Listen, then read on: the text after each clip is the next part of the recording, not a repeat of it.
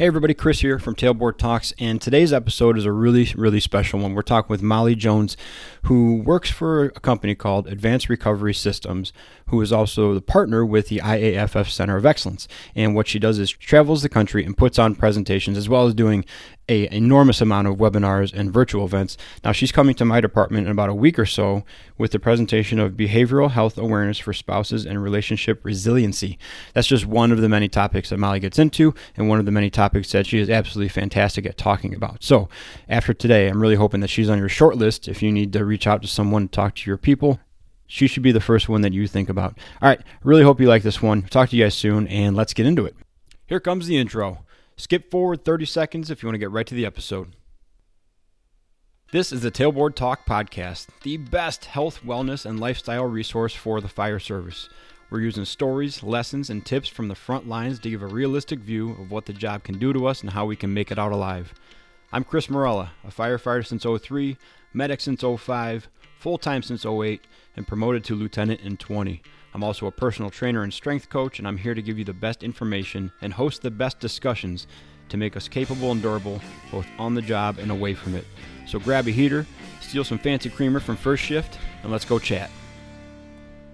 Uh, so we might as well just jump into it then. Um, this is actually going to come out tomorrow because I had my dates wrong, and this so it usually gets posted on Wednesdays, Wednesday mornings, and uh, next Wednesday is when you're presenting. Yes. Yeah, so we're gonna get this thing out now so we can push it around a little bit, um, and uh, people can kind of get an idea of who you are and what you'll be talking about, and something to look forward to next Wednesday. Or maybe they'll be like, "Oh, we can we can have Molly come by and talk to us," you know. Um, yeah. So one of the things I I had to learn shamefully was who you work for and how you work with the center of excellence. So just jump into that real quick. We're not going to do too much backstory stuff. It's kind of a theme on these shows. Is like I can't stand flashbacks and backstories. Um, mm-hmm. I like them to come out, and I like talking about people's history and backstory. But when it's like, well, in middle school I did this, and that just drives me crazy. So um, let's start with the the working relationship between your company or the company you work for and the Center of Excellence, and kind of go from there. Okay. So do you want me to give kind of a background too on what I do. oh yeah, yeah, because you have a very specific role, which I think is an awesome role. But then, then we're definitely talking about college, um, and then uh, we'll kind of that'll kind of grow as the as that podcast goes. So go ahead and yeah, jump in all that stuff. Okay. So I am Molly Jones. I'm a licensed social worker and clinical education coordinator for Advanced Recovery Systems. And Advanced Recovery Systems is a behavioral health treatment company that was founded in Florida in 2013 by two physicians. And over the years, they have expanded outside of Florida and opened behavioral health treatment companies or facilities, I should say, that are licensed in primary substance abuse and then focused on co occurring mental health challenges for the general population. And they've opened these centers kind of coast to coast uh, within the United States. So they have facilities in Florida, Colorado, Washington, Ohio, uh, and New Jersey, with a, a new center opening in the Atlanta area later this year. But they were approached uh, probably a little bit before 2017 because that's when the Center of Excellence opened. But our leadership team was approached by the International Association of Firefighters to create the Center of Excellence in Upper Marlboro, Maryland. So that is kind of how this relationship began between ARS and the IAFF and kind of our work with first responders. So they partnered and opened uh, the IAFF Center of Excellence in March of 2017. And it has opened the door for us at Advanced Recovery Systems to really focus more of our time and attention on fire service members and first responders as a whole. I came onto the team in July of 2019 and was primarily tasked with vetting providers. They wanted me to find treatment providers across North America that specialize in treating first responders and then vet them. So, essentially, make sure that they're legit and have good experience working with first responders before we refer someone from the Center of Excellence to go see them for aftercare or just on that outpatient level providing recommendations to first responders that were calling us. We wanted to make sure that we really knew who we were recommending. So that was the primary goal. And then when uh, well, I guess not when COVID hit, but this was kind of the idea even prior to 2020. But we wanted to get more into this educational space. And then COVID happened. And so I was uh, tasked with creating webinars that were specifically centered or focused on firefighter behavioral health. And we started these in May of 2020, started with a cultural competency presentation for providers, and it's just grown kind of astronomically since then as far as the different rabbit holes that we've gone down with our presentation. So we do just like general behavioral health awareness for fire service members, spouses. We'll talk about peer support. We've done chaplaincy webinars retirement. We've done um, webinars even on like union type stuff like how can labor and management work together to meet behavioral health needs and create those initiatives within departments. So lots of different kind of avenues that we go down with those webinars. And then in um, the beginning of this year, so January of 2022, I transitioned kind of away from just working with first responders to now offering that education to other members of the public. Uh, different groups that are just you know have general interest in learning about behavioral health. Like we'll do this uh, series with an organization within their hr department. They're focused on opioids and the opioid epidemic and how can they better support you know their uh, the companies that work with them or those employees that those HR professionals are working with. So, uh, just kind of expanding upon that education and trying to meet lots of different needs, not just first responder uh, kind of educational needs, but more across the board uh, in terms of populations that we're working with. So, I kind of consider myself to be. I joke, but I consider myself to be like a mental health influencer of sorts. So, creating content, putting it out there, kind of being this talking head online. People will refer to me as Podcast Molly, which I don't have a podcast. I have a webinar, but I take the compliment. I'm flattered by it. same thing, um, yeah. Yeah. So that's a, in a nutshell what I do and that relationship or affiliation with first responders or how that kind of came to be. And that, one thing I learned when we were doing kind of our, our pre-talk, we did a phone call like a week ago or so, is that your heart really lies with the first responders though like you may be doing this other stuff now but it was actually a, you said it was more of a difficult transition getting out of the first responder responder world than it was for you to like understand that you like it and want to be a part of it yeah, I mean, I would say that when I first started, it was pretty difficult. I kind of had a breakdown. Um, I was there in Illinois, uh, and I was flying back to Denver, where I'm based, and it was like my first or second month on the job and I'm waltzing around Chicago and going in and trying to vet all these providers that have been working with first responders for years. And I kind of had a breakdown on the plane and was like, uh, no one vetted me. I don't know anything that I'm doing.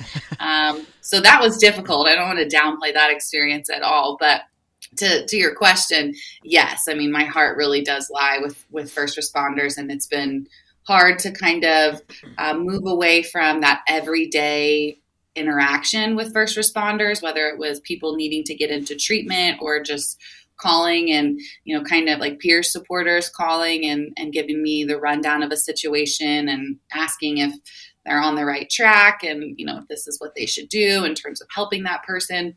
So that's kind of gone away a little bit. It's not to say that people still can't call me with those questions and you know, with that need for assistance. But more and more of my time is just focused on research and learning and creating uh, these presentations that I'm doing online and in person. So, yeah, I mean, my passion does really lie with first responders. I think I know where you're going with this question, and, and I can elaborate a little bit on why that is. Yeah. There's yeah, go for it.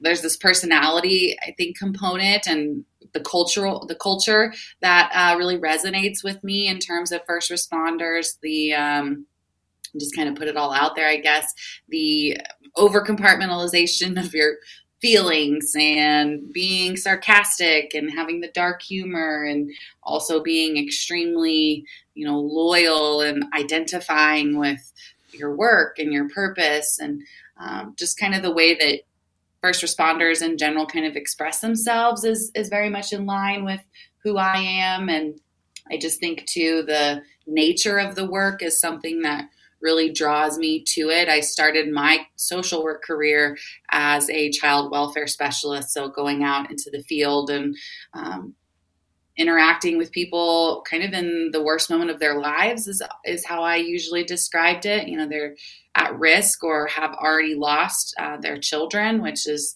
you know the most oftentimes people's most you know prized role or responsibility that they have in life. And then here i am a 23 year old nobody coming and taking those kids from them. Um, it was a a really difficult experience but i learned a lot. And i think that that kind of shaped a lot of my personality and, and to me is in line with the work that first responders are doing you know sitting with people in crisis and then trying to help them figure out what to do next, identify the problem, what's the treatment plan going to be, you know, how am I going to help these people get to that that next point in life where, you know, they're feeling better. Um, so I feel like a lot of my my professional experiences have been in line with that of first responders and helps me to relate, but then that personal component um, I think is what keeps me kind of in it and able to make the quality of connections that that I've had the opportunity to make over the few last few years. Well, I think just the ability, and uh, we didn't talk too much about your social worker background in our first call, but um, I think something that resonates with first responders and, and people they trust and want to follow and consider leaders is just the ability for someone to stand in front of them and, and give them a plan or tell them what's going to happen and be confident in it and confident that they know how this thing goes and they're going to have if not the answers, the way to find the answers as you go along. And there's nothing worse than having, well, there's a lot of things worse, but one of the main irritants for people who bring in outside presenters or resources is you get someone who's taking what they know in whatever space it is, even like nutrition or fitness, and then trying their best to pretend like they're they're a part of the fire service or the paramedic community. And they're making all these strange parallels that don't really fit and when it gets two or three questions deep on like, well, how can I do this on shift, and they don't have an answer for it, but they're trying to fudge a little bit. I mean, that just that ruins everything. So even your history of having, you know, I'll call it a uh, comfort with confrontation. You know, being able to confidently stand in front of a group of, of first responders and be like, here's what I know, and here's how I know it affects you guys, and here's the plan that I can give you to get through it, and you can be confident that I'm going to take care of you. I think that's going to do more to build trust and and uh, gain a followership than than really anything. So yeah, I'd say your your background on that is 100% applicable and, and extremely valuable to what you're doing today. And I can only imagine that you're having confrontations when you go to these places, right? You're not just going to walk in and be like, hey, I'm going to talk to you about some stuff that you've been avoiding for the past 20 years, and uh, we're all going to be friends after the end. I mean, you're gonna you're gonna walk into a group of skeptical people, and so when you get going and you're starting to do your webinars or you're uh, you're traveling the country and going to all these departments, at, at what point did you feel like, oh, okay, I, I can do this? Like, this is, I can connect with these guys, you know, maybe because we're all screwed up together. For some reason, they're, they're listening to me and I have a good influence on them and they trust me. Was there like a turning point and where you, you really thought like, okay, I, I'm in, like, this is what I want to keep doing?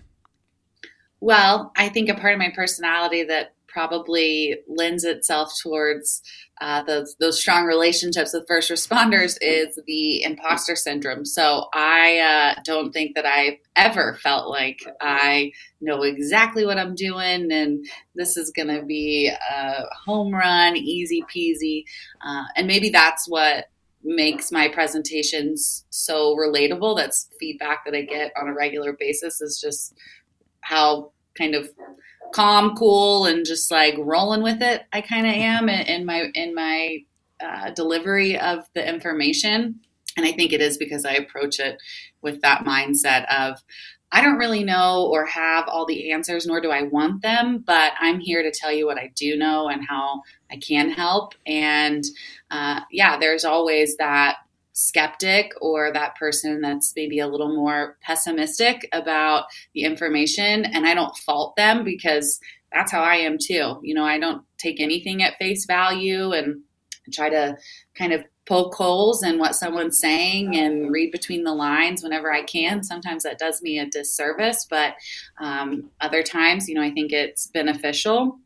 Um, so, knowing that that's going to happen and already having that kind of mindset personally, I think really helps me to enter into those friendly debates, as I like to refer to them as, um, in these presentations with a good attitude. And um, there are always those naysayers. And I think that oftentimes when we roll in somewhere and uh, whether it's we're just sitting down having a conversation getting to know the people that we're working with or maybe we are in that classroom setting it, it, it there typically is someone that right out the gate is just like meh this is for the birds this is you know just that woo woo feel good kind of stuff and i don't need this uh, this is for someone else. And usually those people by the end of the day or the trip we've been able to recognize that they are the ones that probably need this information or treatment even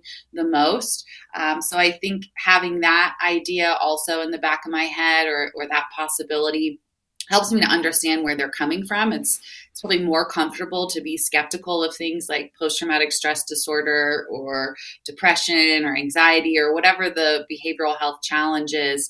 Um, you know, easier to say that's not me or I've got it under control than it is to acknowledge that you know I this relates to me or these signs and symptoms are things that I'm experiencing in my own life. Um, so that helps having that perspective or looking through that lens, I think helps me to have empathy for other people, but also enter into those conversations in a way that's a little bit more creative. You know, in our previous conversation or call, we kind of touched on this a little bit, and and I think I said that uh, you know if someone is skeptical of the information that I'm bringing forward, kind of asking some probing questions around why or you know what part of this do you think is is not correct or untrue or you know that you're having difficult uh, difficulty understanding or accepting and and then having that conversation and i think that helps with stigma that helps with you know education and maybe even normalizing it a little bit for that person um, but as i've said you know i'm i'm i'm not afraid of those um, conversations or arguments or debates or whatever you want to call them. Um, I think that entering into them confidently also helps kind of challenge some of those behavioral health stigmas and, and things that um, kind of keep people stuck too. So showing up with an understanding, empathetic attitude, knowing that I don't know it all, and honestly being like, maybe some of this is a little bit baloney, uh, but let's try it out. Um, is is my approach, and I think that humanness has helped me a lot. Yeah. Well, it's also a long game too, right? Like even with something like fitness, you know, I gave up trying to convince people to get in shape a long time ago, and what Kurt and I, the guy I used to work for, and we work together now with the fire department and we're part of the fitness committee what we do is just make ourselves available and we continue to be there and continue to put out whatever we can and continue to help the people we can. And then eventually when that when that skeptic's ready to come around you know we've been there the whole time we've been preaching the same things more or less the whole time. We've been a consistent source for the department so maybe i mean up to 10 years from now they'll come and be like all right i do my back is killing me i do need help and you guys have been consistent and helpful so so help me out you know and you're not going to win anybody that first day, but I think we talked about before too. Like you might get a call, you know, a week later, a month later from someone that was your your uh, skeptic in class, and they're the ones they're the ones out of the entire group that might re- actually reach out to you just just later on. Yeah, those are the feel good moments when when that happens, when those people call and say, one, I'm sorry that I was uh, such a naysayer and uh, had a bad attitude in your presentation. Um, and two, I've really been, you know, reflecting on that, and I think that I may be struggling. Do you have a recommendation of a provider for me, or I need to admit to the Center of Excellence? Can you help me with that? And of course, we never want anyone to be struggling, but at the same time, that acknowledgement is uh, of the struggle is not only going to help that person, but what we see is one person in a group, whether it's a shift or an entire department, acknowledges that they are struggling or have been struggling, and it's a domino effect. So it's almost like you know one person helps themselves and then before you know it there are more and more people kind of coming out of the woodwork in that area or that department that are also saying hey i'm struggling or let's really put some time and energy into a behavioral health program. So that is cool and i think that's what keeps me going a lot of the time. Um, and that's another sort of aspect of the first responder culture that I really love is this like level of excitement when the light bulbs go off and and the the click is there in terms of this information and then what you all go through on a regular basis. I'm not saying that every firefighter or first responder is going to struggle with behavioral health, but I kind of think all people do to some degree within their lives. So to see men primarily um, acknowledging that that struggle is real that maybe they need help they can't do it all is really cool to, to be a witness to. And if i spend too much time thinking about it my eyes will start to water and then i'll cry and can't have that. So what? no emotion. Let's not get in let's not get in the emotion part of this okay? Let's stick to the facts all right? Yeah, um, yeah. Well, no, you brought up a perfect thing, which is it's a feel good moment, and it's true. But I want to kind of elaborate on that because there is a for me, I'll speak for myself as a practitioner, there is absolutely a little bit of selfish and like ego stroking when somebody comes to me and says, "Okay, I, you were right. I finally need help." Right, like that feels good because you're like, I knew it. I knew you were hurting. I knew your back was killing you. So good. But overwhelmingly, like I would put that in like maybe five percent of the feel good, and the other ninety five percent is like, thank God this person's finally going to stop hurting so much. Like that, it feels good to to know that I was right, but it feels even better like a year from now or however long their treatment plan is, seeing them not struggling with the same things that were so obviously a problem in the past. And so, you know, if you're listening and this kind of strikes home for you, know that you may say, I'm not hurting, you know, and a majority of the people who don't have the, the training in whatever field that you're denying might think that you're pulling it off.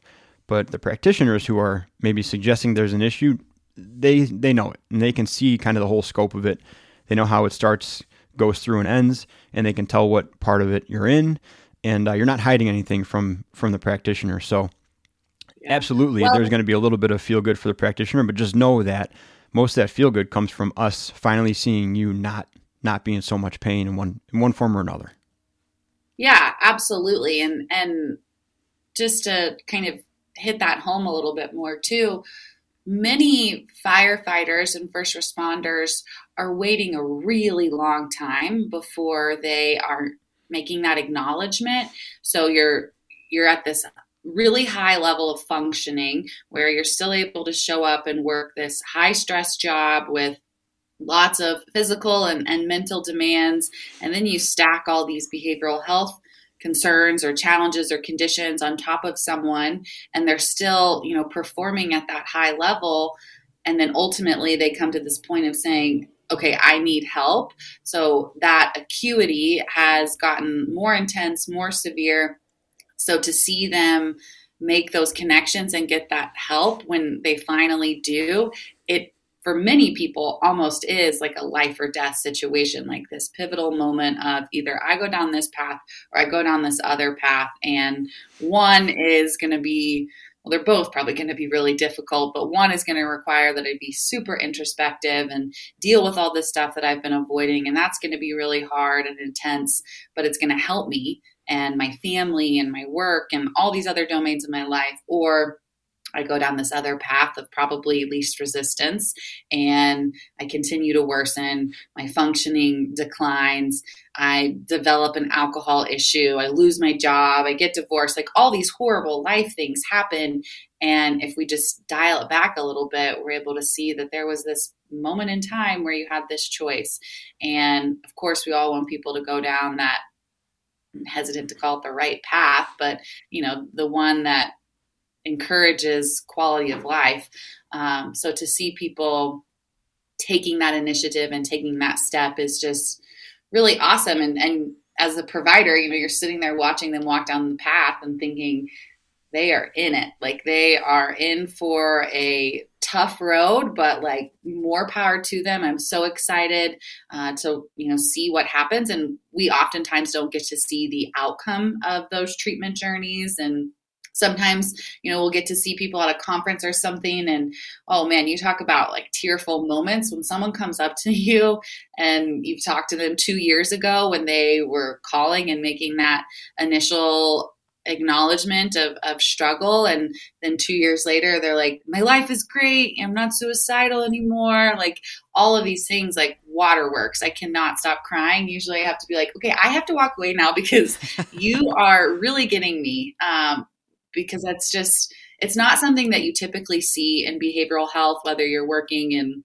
inpatient psych or in a residential treatment center or maybe even in an outpatient setting you usually don't get to see the long-term progress that someone makes. So those full circle moments are really what what keep me in it. And being that the IAFF, even though it's a super large organization, it's a small, you know, kind of circle of people. So you do have the opportunity to run into people that you've helped later down the road. And maybe that's a part of it that kind of keeps me in it. I don't know that I've ever really thought of it like that before, but I will say that firefighters specifically are very motivated and willing to put in the work once they get to that you know level of care that they need to be in. And that's something that i think sets you all apart too from other populations and really keeps me going is, that willingness to to put in the work because the average person you know they may not you know it may be easier just to say i'm going to get a different job. I'm going to move across the country. I'm never going to talk to these people again and that's how i'm going to solve my problem maybe that works for them but for firefighters that's oftentimes not an option because the job is part of their identity. You know they're very rooted individuals um, in their communities and and so to just walk away from all of that typically isn't the answer. Um, so seeing those those connections and those full circle moments i don't know it's uh it's pretty cool to be a witness to.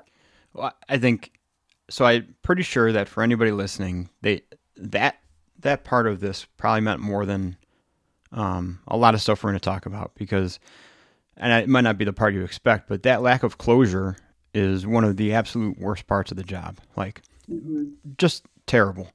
And uh, you know that that's one more one more reason I suppose why you know when we were talking it was so quick and easy to relate and kind of have so many commonalities between the way you approach your job and and I approach my job um, because I think anybody who's listening to this and works in the fire service can be like, that is exactly how I feel with a majority of patients or situations that I really got invested in over, over the course of 20 minutes um, and have no idea how it turned out. I mean, the lack of closure is absolutely one of the greatest stressors that I've come across uh, in, in, you know, over 15 years of doing this. So much so that when I was brand new, we had a and this comes up every year, so I kind of share it every year. We had a, a, call with a lady who had a prolapse cord, and we discovered it. And I was I had like days on. I had like three or four years on as a medic somewhere else, but I was brand new, and uh, we mitigated it. Like there were senior guys there knew what to do. I was competent as a medic. We we put everything in the right place. I happened to be the person that did the the old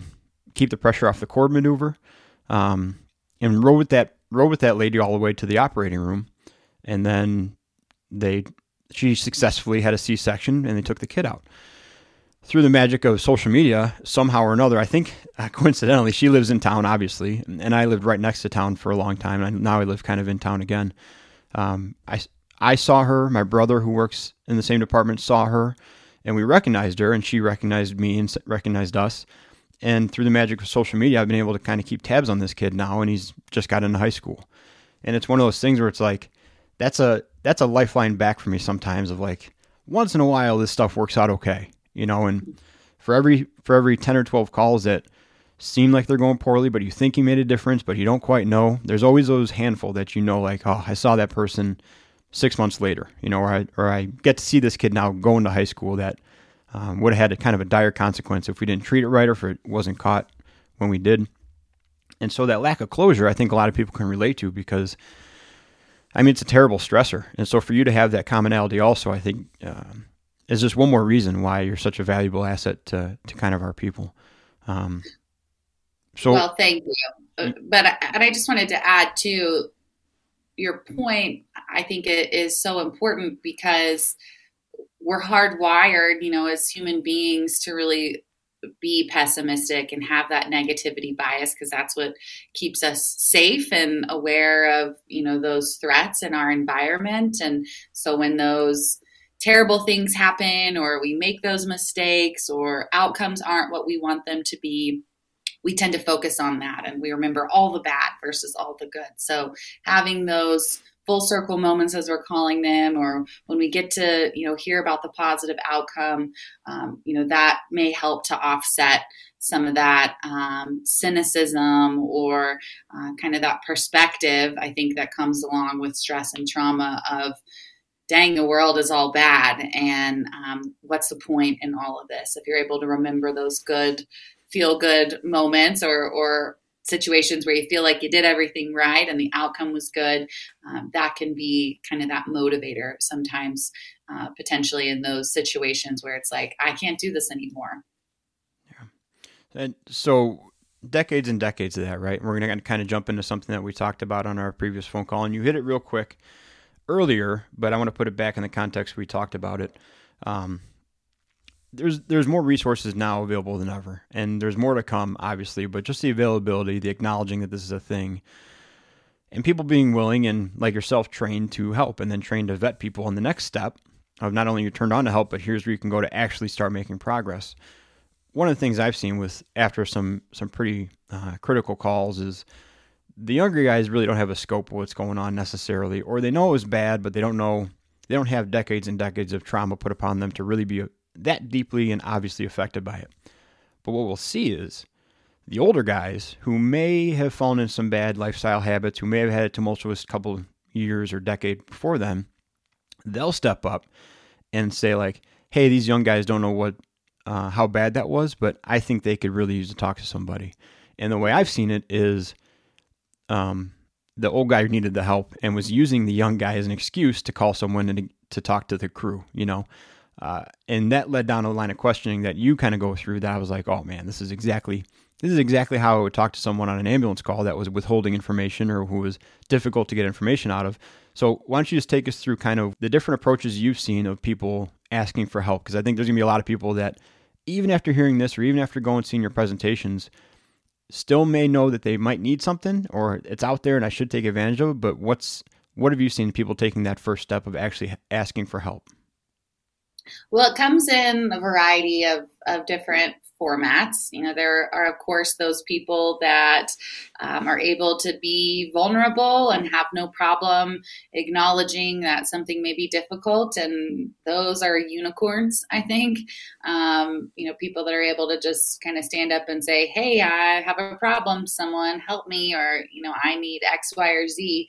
Um, it's rare, but it does happen. So, you know, that's one way that we see that coming through, whether it's for educational, you know, uh, requests like presentations, or even something more severe like someone needing to go inpatient. Um, those people that there are people out there that kind of just take the initiative on that.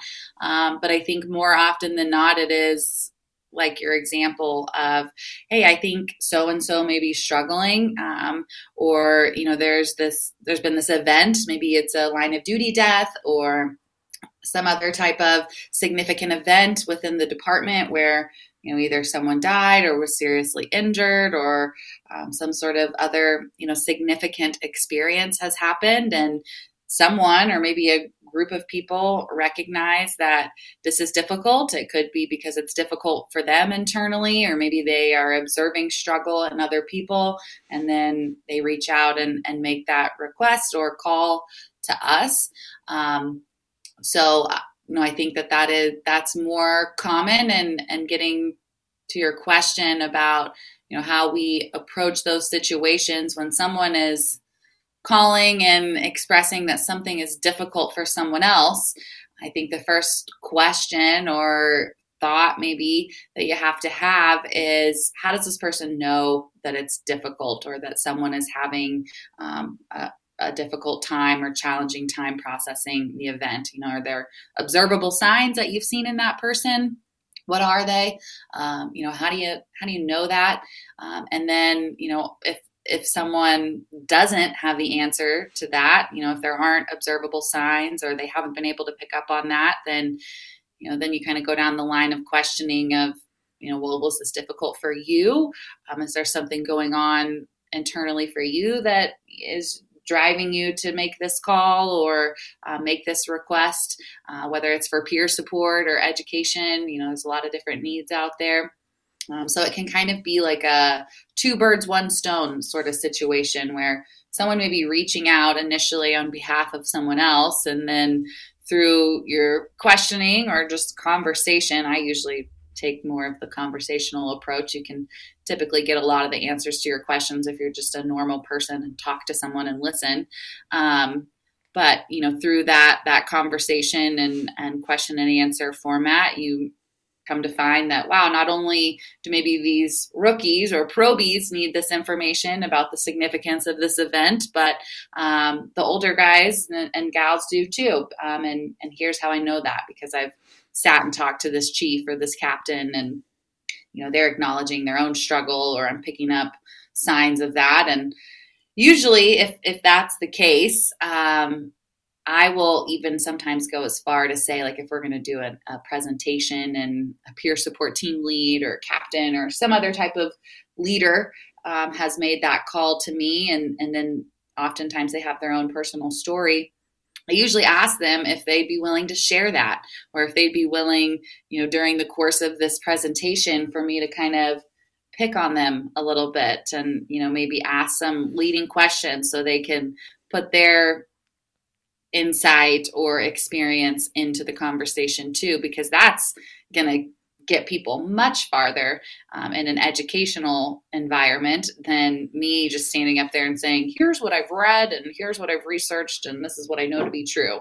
Um, some people may accept that, but I think uh, the majority want to hear that lived experience from their own. So um, I think it's really awesome, no matter where or how the ask comes through. But um, if people are willing to put their own vulnerabilities out there and kind of model some of this stuff in conjunction with that, you know, kind of professional I'm not an expert, but expert type of approach um, to passing on this information. That's the best scenario um, in terms of education and messaging landing for people. Yeah, and I remember from our from our original talk, one of the questions specifically that you that I thought was it wasn't sneaky, but it was very smart. You know, if you get because I'm envisioning certain people right now that I work with that that did this, and um, they said like, yeah, you know, that was a bad call, and I think you should call in somebody to talk to so and so because he's a young guy and and this and that. And your my job as an officer is to be like, okay, I understand that need, and now I'm going to do my best to to see what we can provide. Right? That's that's kind of my scope is facilitate what what the people need and do my best to make sure it's carried through. Now, you took a line of questioning. I, am pretty sure your first question back to that person was almost something like, well, why would that situation be so difficult for that person? Like, what about that call do you think that person's having trouble with? Mm-hmm. And, you know, I remember saying, like, I bet you get a lot of stories back when you ask that question because now you're asking not why is so and so struggling? Like, what are they doing strange? You're asking, like, well, about that call, what's so stressful about it? And then that person's going to be like, well, you know, 15 years ago I had a call like that and it led to a lot of this and that. And all of a sudden you've kind of not duped them, but you've turned the tables on them. Now they're explaining why they actually considered a highly stressful call. So that, that kind of approaches things, I think is so effective and so similar to the way we, we ask patients questions. It's very similar to saying like, do you have any medical history? And they'll be like, no. I'll be like, do you take any high blood pressure medication? They're like, oh yeah, four of them. I'm like, all right, so now we have hypertension. So it's, it's one of those things you get around and you kind of end around the question to get the answer that you may think is already there. Right. Yeah. It's kind of like a fact finding sort of situation. And if people start to express or, you know, talk about why they they think it's a problem for other people based on their previous experiences oftentimes um, the conversation will turn towards you know, wow, that sounds like a very difficult experience that you went through 10 years ago. Were you able to, you know, process that and and get treatment for it or did you need treatment for it? Do you feel like you're still struggling? So again, it's like that two bird one stone sort of approach. Maybe simultaneously I'm encouraging someone to get their own treatment for something that happened 15 years ago and then maybe also preventing something from developing in someone else because of the early acknowledgement of the possible problem. Right. And i like that you use the word encouragement you know i don't mean make it sound like a, a a booby trap that you're walking into that anytime you ask for help for someone you're going to get psychoanalyzed but um, yeah encouraging maybe the identification or or uh, resolution of some of this stuff. So uh, we're running out of time, which is which is fine because you you're constantly putting stuff out there, like you said, and that's perfect. You have a presentation coming up in a week for my department. What do you, if people get to listen to this one week in advance, and they just want some information on what they're going to encounter there, you know, what what approach would you take to incur to, um, I guess, comfort, like pre-comfort someone into coming to this thing because it's going to be no matter what, it's going to be kind of stressful, right? And you're going to be talking about stuff that's a little bit touchy, potentially. Um, what would you say to people to be like, hey, a week from now, it's all good. Come on in. Well, I think that's a great question, especially being that this specific presentation is voluntary. Um, many times we are providing mandatory trainings for departments, and so uh, people can't get out of it necessarily. Uh, but in this scenario, it is a voluntary uh, evening presentation for families and fire service members. So, what we are going to do is start with a uh, introductory sort of course. Uh, it's called Behavioral Health Awareness for Fire Service Members and Families. It's a very straightforward topic or uh, title there, uh, but we're going to just kind of set the scene or stage for what are the most common behavioral health conditions for fire service members. So, how do things like depression, anxiety, post traumatic stress, substance use, and suicidality present? You know, what are those signs and symptoms? And for most of these conditions, there's some sort of spectrum to it. So, mild, moderate to severe sort of cases. So, at each level, what does that look like? How can I recognize that in myself and my peers? And then my spouse is how can they pick up on this at home? A lot of these behavioral health um, symptoms first come up at home. And if you think about it, that's where we're most comfortable. Um, and so that's typically where those uh, less than desirable, maybe qualities that we possess or ways of being kind of first come out.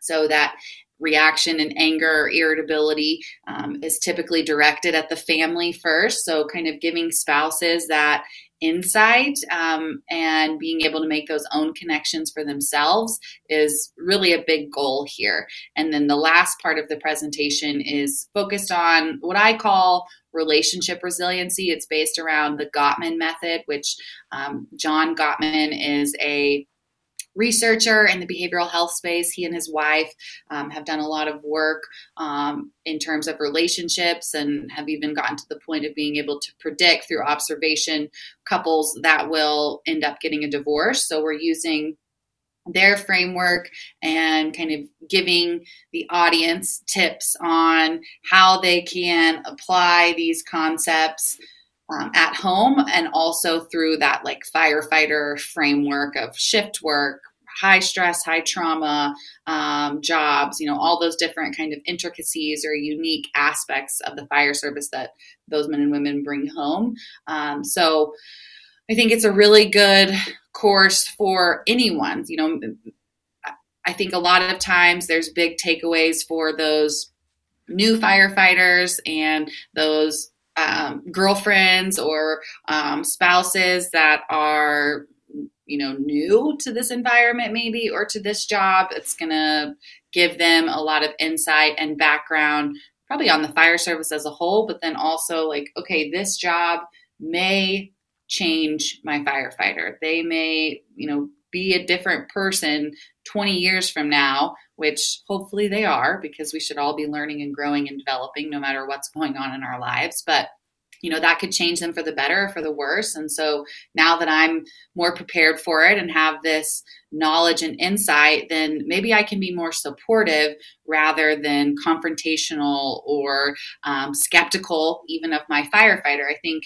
something that really landed for me when i first started in this job and was kind of trying to learn as much as I possibly could about the firefighter culture and the day to day, and then you know how it all permeates into other aspects of a person's life was um, through this clinician and, and ultimately kind of mentor. Her name's Jada Hudson. She's from um, Sugar Grove there in Illinois. Mm-hmm. So people may be familiar with her, but um, the family is something I've always been concerned about or interested in. And um, she kind of put it to me in, in a way that really made sense that these spouses and significant others of fire service members are almost like at a deficit when they don't have this information because what are they doing when their firefighter comes home and is emotionally detached and shut down and you know maybe numbing out? Uh, they're going to pull from whatever the media tells us or what history has told us or whatever um, you know kind of our our culture says that okay when my loved one checks out and doesn't talk to me and is you know all up in their phone that means that they're cheating on me. So now they're cheating on me and i'm going to respond to that in a certain way that's not helpful. And then now we're in a fight and we're fighting about something so off base than what is actually going on because what's actually going on is my firefighter is struggling with a traumatic call and they're trying to process that. Um, and if only i had known that and um, led with with that mindset um, initially, then maybe I would have been supportive rather than um, confrontational, and uh, maybe we wouldn't, you know, be at this level of fighting that we're at, and and potentially, and this is maybe assuming a lot about what I'm able to do in these presentations, but we know the divorce rate is really high for first responders, so maybe providing this education is a way to mitigate or reduce some of that. So I think that there's a lot of information in this presentation for everyone that it's intended for. So, you know, there's stuff that firefighters are going to learn to be able to apply to themselves. There's a peer support element, so you'll be able to take that back and continue this behavioral health awareness and, and initiative that's clearly important. Um, and then, of course, spouses. You know, they're going to be able to learn more about their firefighters, about communication, and then hopefully that couple too is is learning some resiliency skills so multifaceted i guess is the way that i describe it Molly, if there's something I've learned after two conversations with you now is that you over deliver, and uh, I can talk to a wall. Remember? I uh, I love it because we are in need, and uh, I know we try to over deliver, right, in a lot of situations on calls and and do everything we can, and I see nothing but the same coming back from you. And uh, I promise everything you're willing to over deliver, there's someone out there who is willing to take it or listen to it or use it or think about it. And uh, hopefully that long game pays off and we all come around to the stuff we need. So I really appreciate it. This, this was awesome. This was better than the first time we talked. Um, I think we covered a lot of ground and I'm excited for the presentation next week and to kind of keep talking to you. And, and, uh, and I mean, I'll probably cut this part out, but I'm pretty sure I'm in Jada Hudson's book she wrote. Oh, yeah? She invited me to contribute to an article three or four years ago on fire engineering. And I think she took an excerpt from that that I had a quote in and used it in her book that she published. I think. Well, I'm staring so at I, that book right now, so I'll I'll have to do some digging. I've read it front to back, and uh, for anyone if okay. you don't cut this out, it's called Firefighter Emotional Wellness, and it is a book that goes into all of those common concerns for firefighters. And I just think she does such a good job of putting it into easy to understand language and terminology. And it's just, it's not like too heady. You know how some yeah. self-help books or, or educational books can just you're like what what did they even say right here i don't even understand what this means i never feel that way when i read her book um, so I highly recommend well believe me, if she if she included anything I wrote down in her first draft, even then it's not heady at all. It's very. it was it was a part about um, stress response and fight or flight and cortisol and how to use physical activity to mitigate that. And it was it was like a little tiny three sentence long thing, but it might be in there. Okay. It might be in there. If not, just lie to me and tell me it is. Okay. okay.